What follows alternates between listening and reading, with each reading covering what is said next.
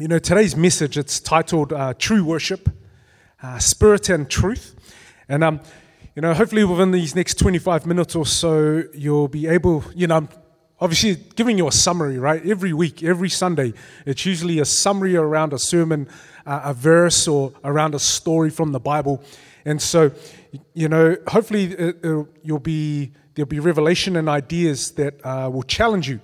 Um, as it has for me. It's challenged, you know, my personal study on the topic of true worship and what it looks like and what it means to us to follow as a follower of Jesus in true worship. And I know there's, you know, there's no way that myself we could cover everything there, you know, in this one setting today around this topic about worship and spirit and truth. And so, you know, I just pray that your hearts are open. Um, hopefully, you know, it's a, it's a, I guess it's a quite a dear topic to me because, you know, just personal. When I was prepping the sermon, I just thought about a lot of people uh, in church here um, and their love for God. And so, let me give you the key scripture I'll be talking about, and it's from John 4. Uh, it's verses 23 and 24, and this is what it reads uh, The hour is coming and is now here when the true worshippers will worship the Father in spirit and truth, for the Father is seeking such people to worship Him. And so God is spirit, and those who worship Him must worship in spirit and truth. I wanted to start by saying this. You may or you may not be surprised but did you know that many Christians they always associate that word worship with music? Um, you know, I remember, you know, in my younger years, that's what I thought that word worship was. Um, you know, uh, especially when I remember one time there was this person that came up to me. I was sitting in my car out here in South Auckland, actually, and this guy came up to me and he said, Hey, um, do you believe in Jesus? And I said, Yeah, man. You know, I was, a, I was a Christian by then, I think. And I was Yeah, yeah, man, I, man, I love Jesus. And then he said to me, Hey, well, do you know what the gospel is? And I said, Yeah, it's um, songs, it's worship songs. That's what the gospel is, you know, gospel music. And then um, I got schooled that day uh, from this young guy. He was younger than me when, when he and I felt like punching him in the throat for schooling me because I felt like I'm, I'm sure I've been a Christian longer than you. And yet here you are telling me what the gospel is. And all this time I say, yeah, it's worship music. That's what it is. Now, you know, let me say that singing worship songs, like we did today, it's a part of worshiping God. But what I learned back then, that it is not the foundation. It's not the essence of Christian worship of our God. Now, some of you, you may be all sitting thinking, yeah, of course, you know, but some of you, I don't know, some of you are going to just pretend that you knew the answer or know the answer until today. Funny thing is, you know, one thing that helped, you know, guide me in my relationship with God all these years was worship music. And there was something in the music that helped me, you know, experience God's presence. Uh, most importantly, uh, worship music was actually, it played a large part. It, and it still has. It's played a large part in my journey with Jesus all these years to where I am today in my relationship with Him. Now, in saying that, let me be clear now from my past experience when I was approached by this young guy sharing the gospel of Jesus, that's when I learned that day that worship music is not the gospel. Let me read you this quote. It's from a well known pastor, John MacArthur. This is what he says Worship is not music, worship is loving God. Worship is honoring God. Worship is knowing God for who He is, adoring Him, obeying Him, proclaiming Him as a way of life. Music is just one way we express that adoration. So, when we as followers of Jesus are called to worship in spirit. It is something that comes from, you know, it's a grateful heart that has experienced things like, like heartache, uh, pain from the past. But you know, as you strengthen your relationship in Jesus, you have this fresh understanding of God's grace that none of us deserve. You know, remember growing up, you know, my, my time at, at university, um, and even in my youth years when I was young, you know, on the outside, I was this happy young guy on the outside. But I struggled a lot in my personal life.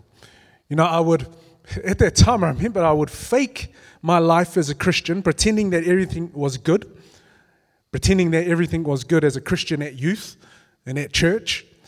Um, but although I, you know, I, I never missed a Sunday, every Sunday I'd be at church, mainly because my mum would make sure I was at church. But then I naturally just grew up, that was just part of my life.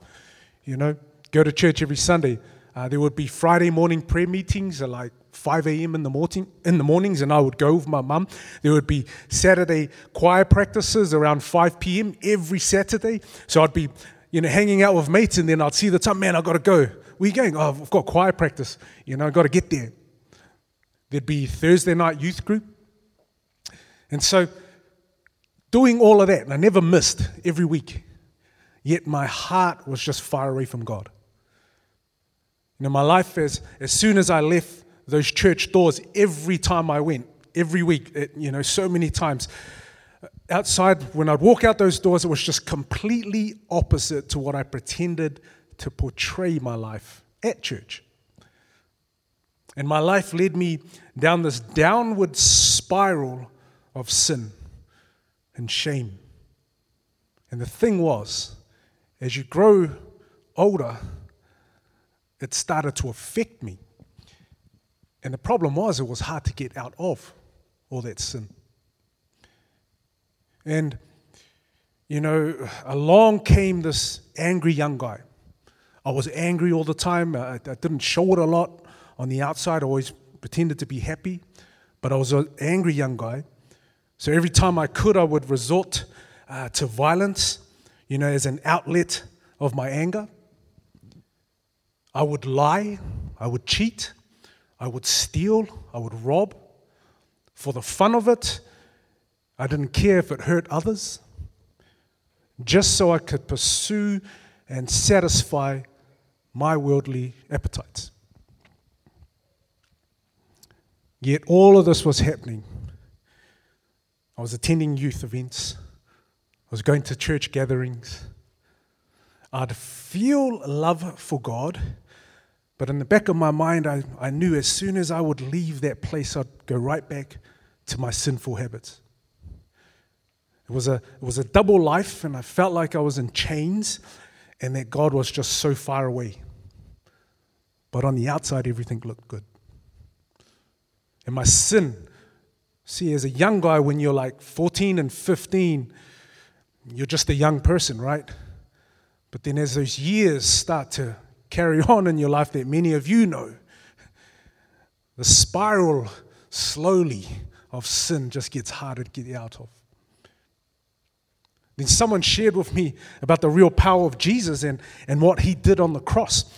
You know, I finally understood that because of his work on the cross, he took all of my, my sin, my filthy sin, and I was now able to be forgiven by this holy God that I had thought that I knew all the time. Just like I thought I knew what the gospel was. It's worship music. That's what it is. I thought I knew God, but no way did I really know Him. Now, it was a relationship that the Lord wanted from me, not just someone who acted like a good person when he was, you know, inside this church building. And back then, if you were like me, I didn't think I was worthy to be forgiven because of just all the mess that I was getting myself into at that time of my life. But something in me was able to, to step, literally just step out in faith and trust in what God was saying to me on that day that I, you know, gave my life, committed my life to Him. A grace from God that we were hearing this morning, amazing grace. A grace from God I didn't deserve. And it was time to live right now, in, right in that time in obedience to the ways of Christ. Uh, man, like I said, I was already in this deep pit. It was already hard to get out of. Yet, I knew I had to stop faking a, a Christian life, this Christian living that I was doing, and, and start living properly for Jesus and crown him as the true king of my life. And slowly, it was slowly, that, that pit that I was in, slowly over time, there, was a, there were people that started speaking into my life, and it was such a fight for me to allow myself to step out into these new friendships. I mean, most of these Christians were geeks, they were nerds, and I was totally opposite to what they were. But God said, Those are the ones that are going to help you. And I thought, Oh man, really? and these people, they took the time to invest into my life. They guided me with just, just helped me with, the, with decisions by just watching them. And so, you know, that I could eventually make Christ like decisions on my own when I needed to. And so Jesus intervened. I understood the purpose of Jesus dying on the cross and for my sins, even though I didn't deserve it. I had to make a choice and it wasn't easy. I had to, you know, I had to really count the cost and be willing to sacrifice a lot of things that I enjoyed. The things that I enjoyed doing that wasn't godly at all. And so I did. I got radically saved during my campus years at uni. I said enough was enough and you know, almost 25 years later, I stand here before you, man, just as a warrior for God that has to trust in Him every day, every day in fighting the good fight for Jesus, just like you. I say this, I share that because it's in these past memories that motivate my love and, and, and gratitude for all God has done for my life and continues to do so. And I know many of you in here would feel the same way with your very own lives, as some of you can reflect back to where you used to be. To worship in spirit will at times be a place, you know, where worship brings you into this physical posture because your heart is just so filled with gratefulness with faith and with love in Him who brought you out of the chains of sin. It's the Holy Spirit who awakens in us an understanding of God's awesomeness and power. It's the Holy Spirit who stirs us to worship and to give thanks. It's the Holy Spirit who opens our eyes to see all that Jesus is for us. And then we are called to worship in truth. You know, I grew up in a Samoan traditional church. Um, man, I loved my life, you know, growing up in, in my family church back then. And, you know, the, yeah, the good and the bad, you have it all, right?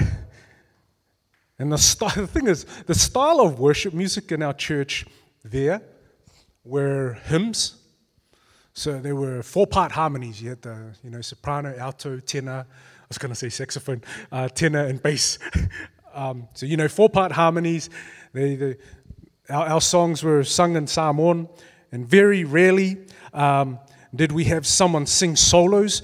We would, you know, all sing together. Singing solos, I think, was pretty much a no-no way. Um, and you know, we all sang together as a choir. Now, the thing is, we had no band, so it was nothing like this. What we had was a piano. It was an old school piano, probably a second hand one, was, you know. And this was the thing. This, so, church would look like how you are. And the piano would actually be facing this way. And the choir, everyone there, like you are, is sitting there. Now, on the far side was an organ. And at the time, um, you know, I'd be the piano player, and on the far side was my girlfriend at the time, who was the organist, who is now my wife. Yeah, yeah. You're going to think, where am I going with this? And so remember, four part harmonies, uh, no raising of hands, no clapping, no band. no drums. It was a sin if you were a drummer, electric guitarist. You you did not belong in heaven. All those kind of things, right? And and so we'd have this. So the organ was over there, and I remember the organ would be facing this way, and you know I'd be just trying to you know do my do my styles on the piano. Um, all about Jesus though, and looking at him and going, yeah, what's up? That's another story. But this is the kind of music we would play.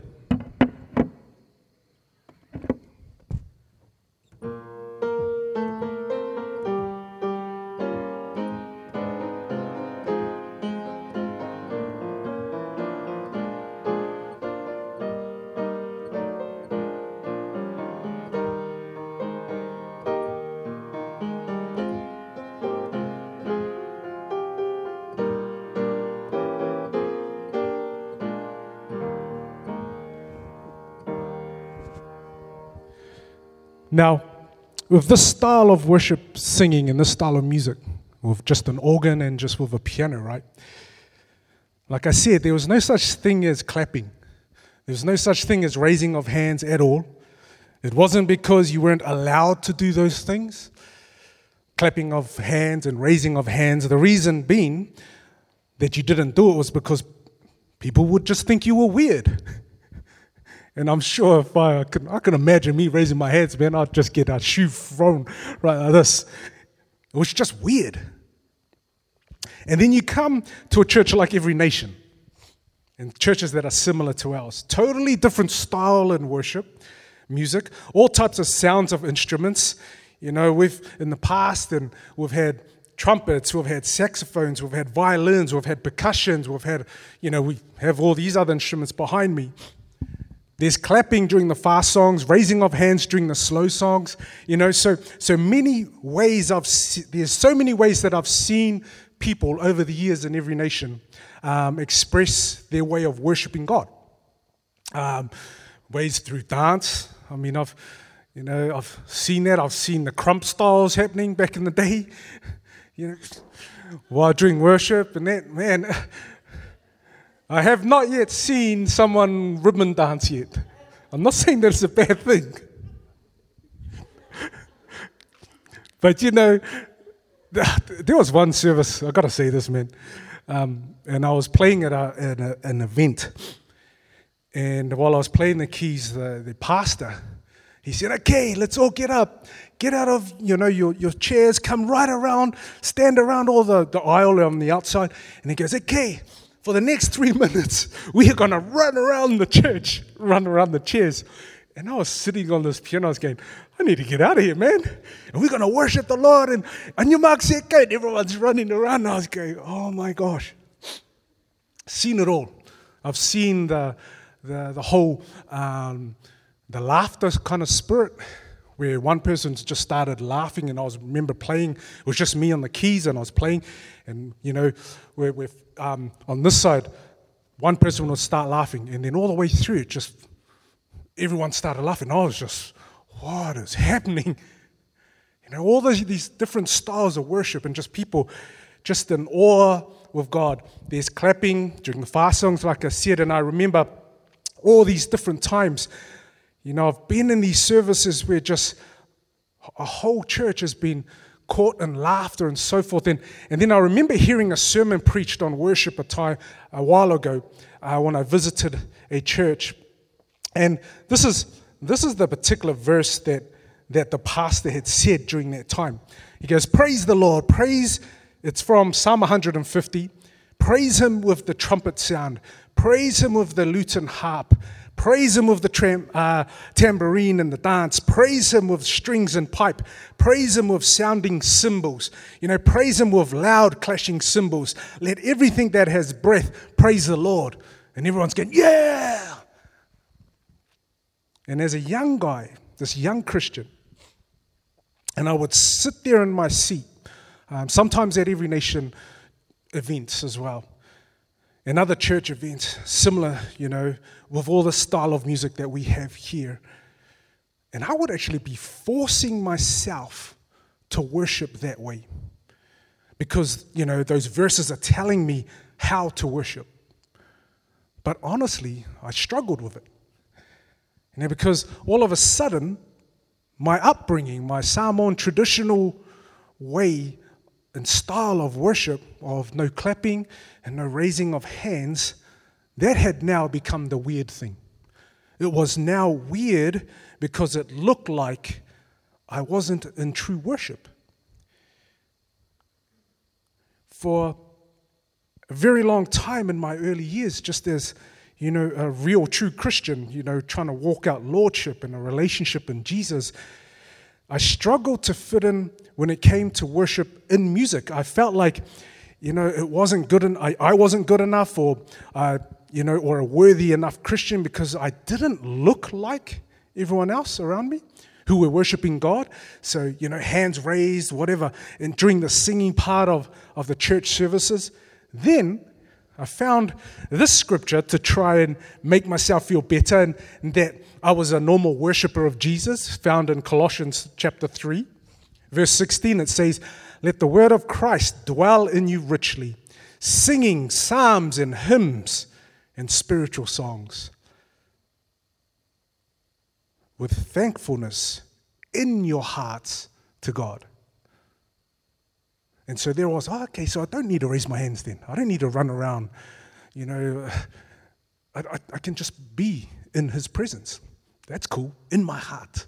That's the way to do it. But even this verse, this verse didn't make me feel any better.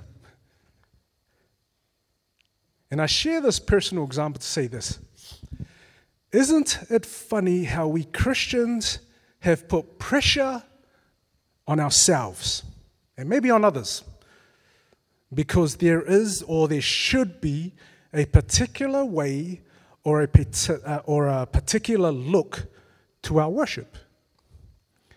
We have created a system of beliefs in our Christianity of what worship should look like on the outside in front of everyone, and the danger of looking good on the outside with worshiping God by looking good is that your worship then becomes a performance. And coming back to my story of how I would force myself to worship to try and look like everyone else around me. You see, as I was busy wrestling with whether I should raise my hands or, or not during every worship time, you know, I would have this inner argument with myself and, you know, whether I should listen to the worship leader. You know how I think it was Fee this morning. How about you just raise your hands? Back then, when someone would say, How about you raise your hands? I'll get, Nah. Come on, you can do it. Nah. You know, it's like the, you know, the conscience thing, eh? The angel and the devil. Come on, do it. Raise your hands. Obey. Nah, you don't need to listen to her. It doesn't, you know, you can just, and I'll just wrestle with that. And every worship, you know, every Sunday I'd be just going, ah, nah. Oh, yeah.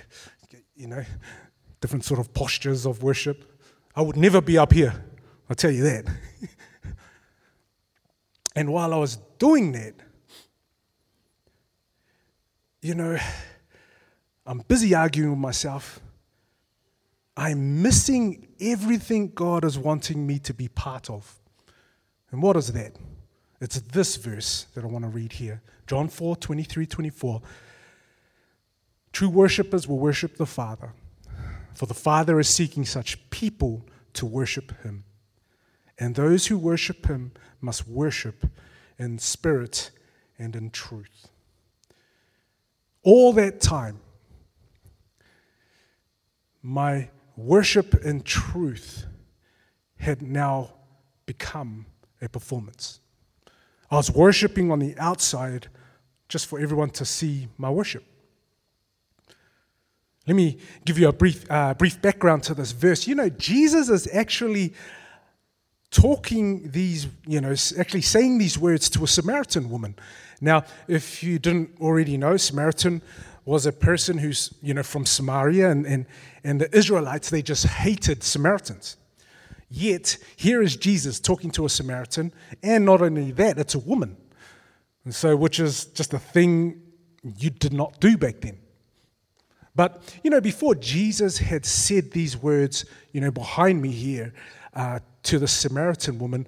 Look at what the Samaritan woman says to Jesus before these words. And it's this, verse 19. The woman, the woman said to Jesus, I can see that you are a prophet. Our ancestors worshipped on this mountain, But you Jews say that the place there where we should worship is in Jerusalem, on your mountain. You know, for the Samaritan woman to say this, that indicates that she's wanting some answers. This woman is trying to find true worship, which is worship in truth. So she says, you know, uh, okay, we Samaritans, we, we worship on this mountain. You guys say that we should go and worship on your mountain, which is Jeru- uh, Jerusalem. So which one is it? And she's interested in understanding more about this one true God. Yahweh.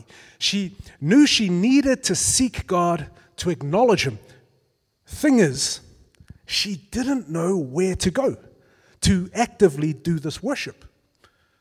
So her style of worship at this time was, in fact, all a performance. All she knew was what worship looked like on the outside. Our ancestors, we worship on this mountain. You say go worship on that mountain. Which one is it? And yet, while she's saying all those things, she is missing everything God wanted her to be part of. And what was that? Well, it's exactly what Jesus said to her that true worshippers will worship the Father. For the Father is seeking such people, and those who worship him must worship in spirit and truth. So, where does she go? She wants to make it, you know, her life right. She wants to get out of that pit that she's been spiraling down in. Does she go to the Samaritans' temple, you know, on the mountain where all her fellow Samaritans um, offer sacrifices? Or, you know, should she go to Jerusalem like Jesus said and offer her sacrifice there? How does she find peace? How does she receive forgiveness? And so she is beginning to realize that in her conversation with Jesus is this that it is more than just worshiping on the outside to show performance. It was more than just trying for me to figure out whether I should raise my hands, you know, or not during my time of singing uh, praise songs and worship songs to God during a uh, church service. Sort of you know, Alofa alluded to it this morning with her tithe message. It's more than just worshiping on the outside, you know, having all these flash material, material things, yet you and I, or, you know, you struggle to worship God in your finances. The good old tithe and offerings, right, will definitely show you where your heart is and what you worship more God or your personal preferences. Worship in truth with our money is when times, it's this worship and truth with your money is when times are hard financially and the struggles are real on the outside, right? But on the inside, worship and truth is worshiping Him and it brings peace and faith needed that God has it all under control. That's hard, eh? And even when those struggles, you know, are, are still there, worshiping in truth reminds you that He's still God, no matter what. And I've seen many people in this church worship in truth over the years through the way that you have lived out your life. I think of, I think of a lot of the, the Pinoys in here the journey of the Filipinos that I've met over the years. I think the very first, one of the very first families that came was the Go family. Um, and the very first person that walked in at the Go family was Andrew. And I remember he walked in, I think it was out at, uh, what's that dog? Greyhound place? That's the one, the Super Bowl. And I think you were welcomed in by, by Otto and the team. And my, yes, right. And I remember he had come in on his own, and he, you know, his family was, was still in the Philippines. And he stepped, you know, in, and, and uh, it was quite a while, a bit of patience, waiting, trusting God. And I remember some Sunday services, I'd remember some of the men praying for him at the end of the service, and I knew they're praying and trusting in God and in this move for his family.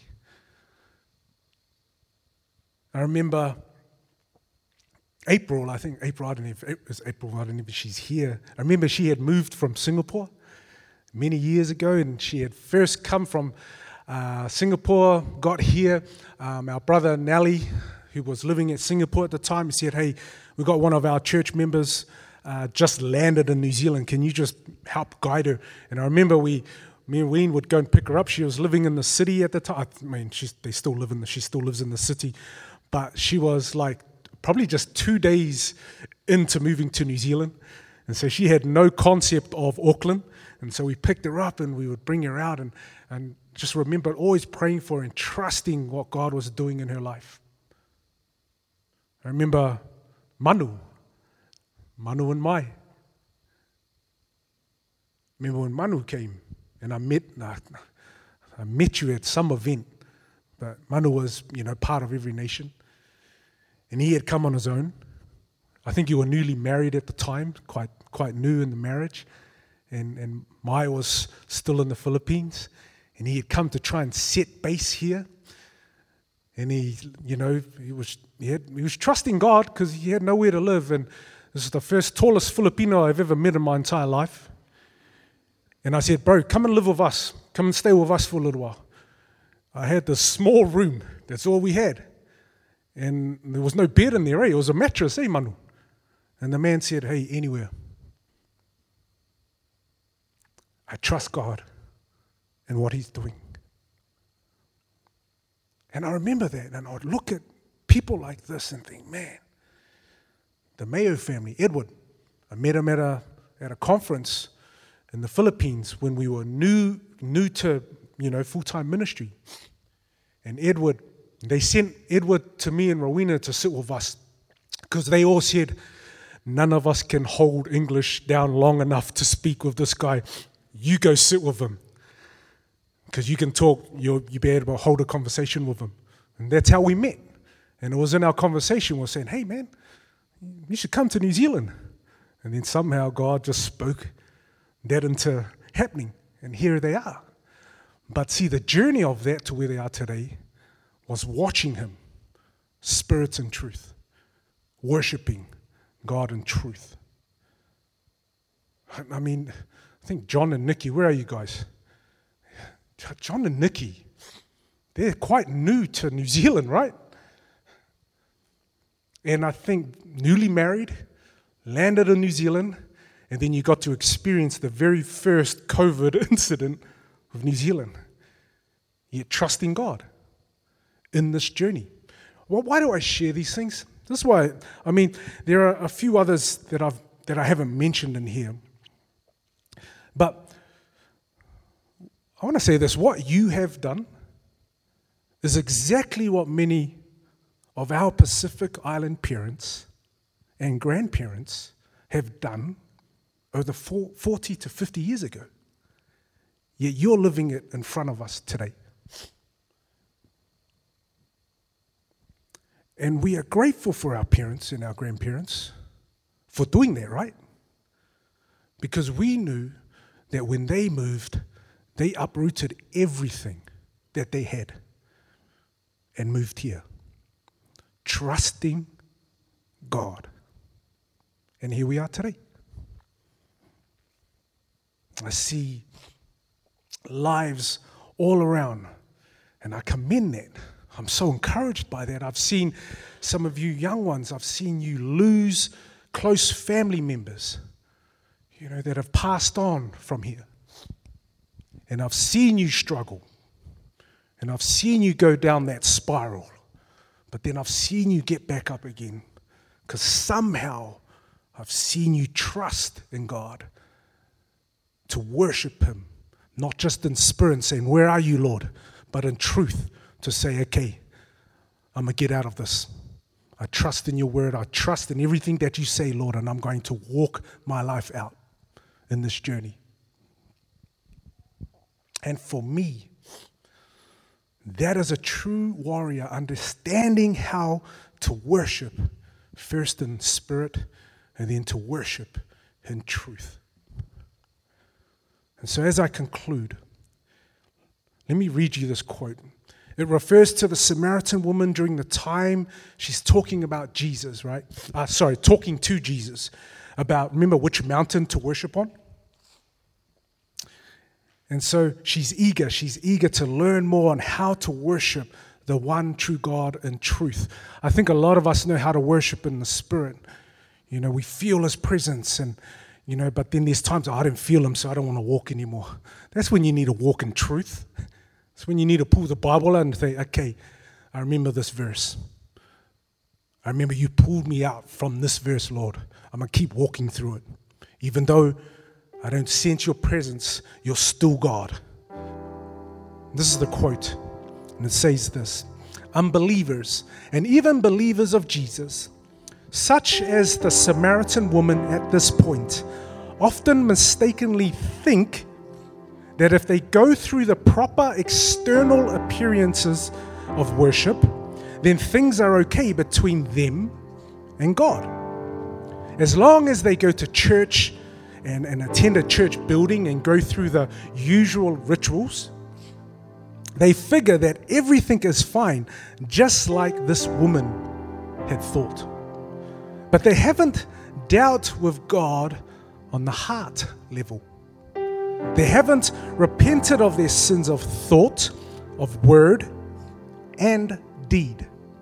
So Jesus tells her that it's not the externals that matter, it's the internal. Man looks at outward appearance, but God looks at the heart. We must take it, make it our priority to become true worshippers of God in spirit and in truth. So, where are you today in your life of worshiping God in truth and in spirit? I think a lot of us understand the spirit side, right? We, we feel great during the worship. And then we leave here and then we have to live life. That's where you have to live out the truth and worshiping in truth. Are you a performance based worshiper like I used to be? Not just in that, you know, just my life. I performed how I lived as a Christian, yet it wasn't true. Does your worship look good on the outside for everyone to see, but on the inside, your life struggles to worship in truth? I'd love to pray for you today for God to give you the grace like never before and just give you a fresh view of what worship in spirit and in truth is for you in your journey today with Jesus. Let's pray.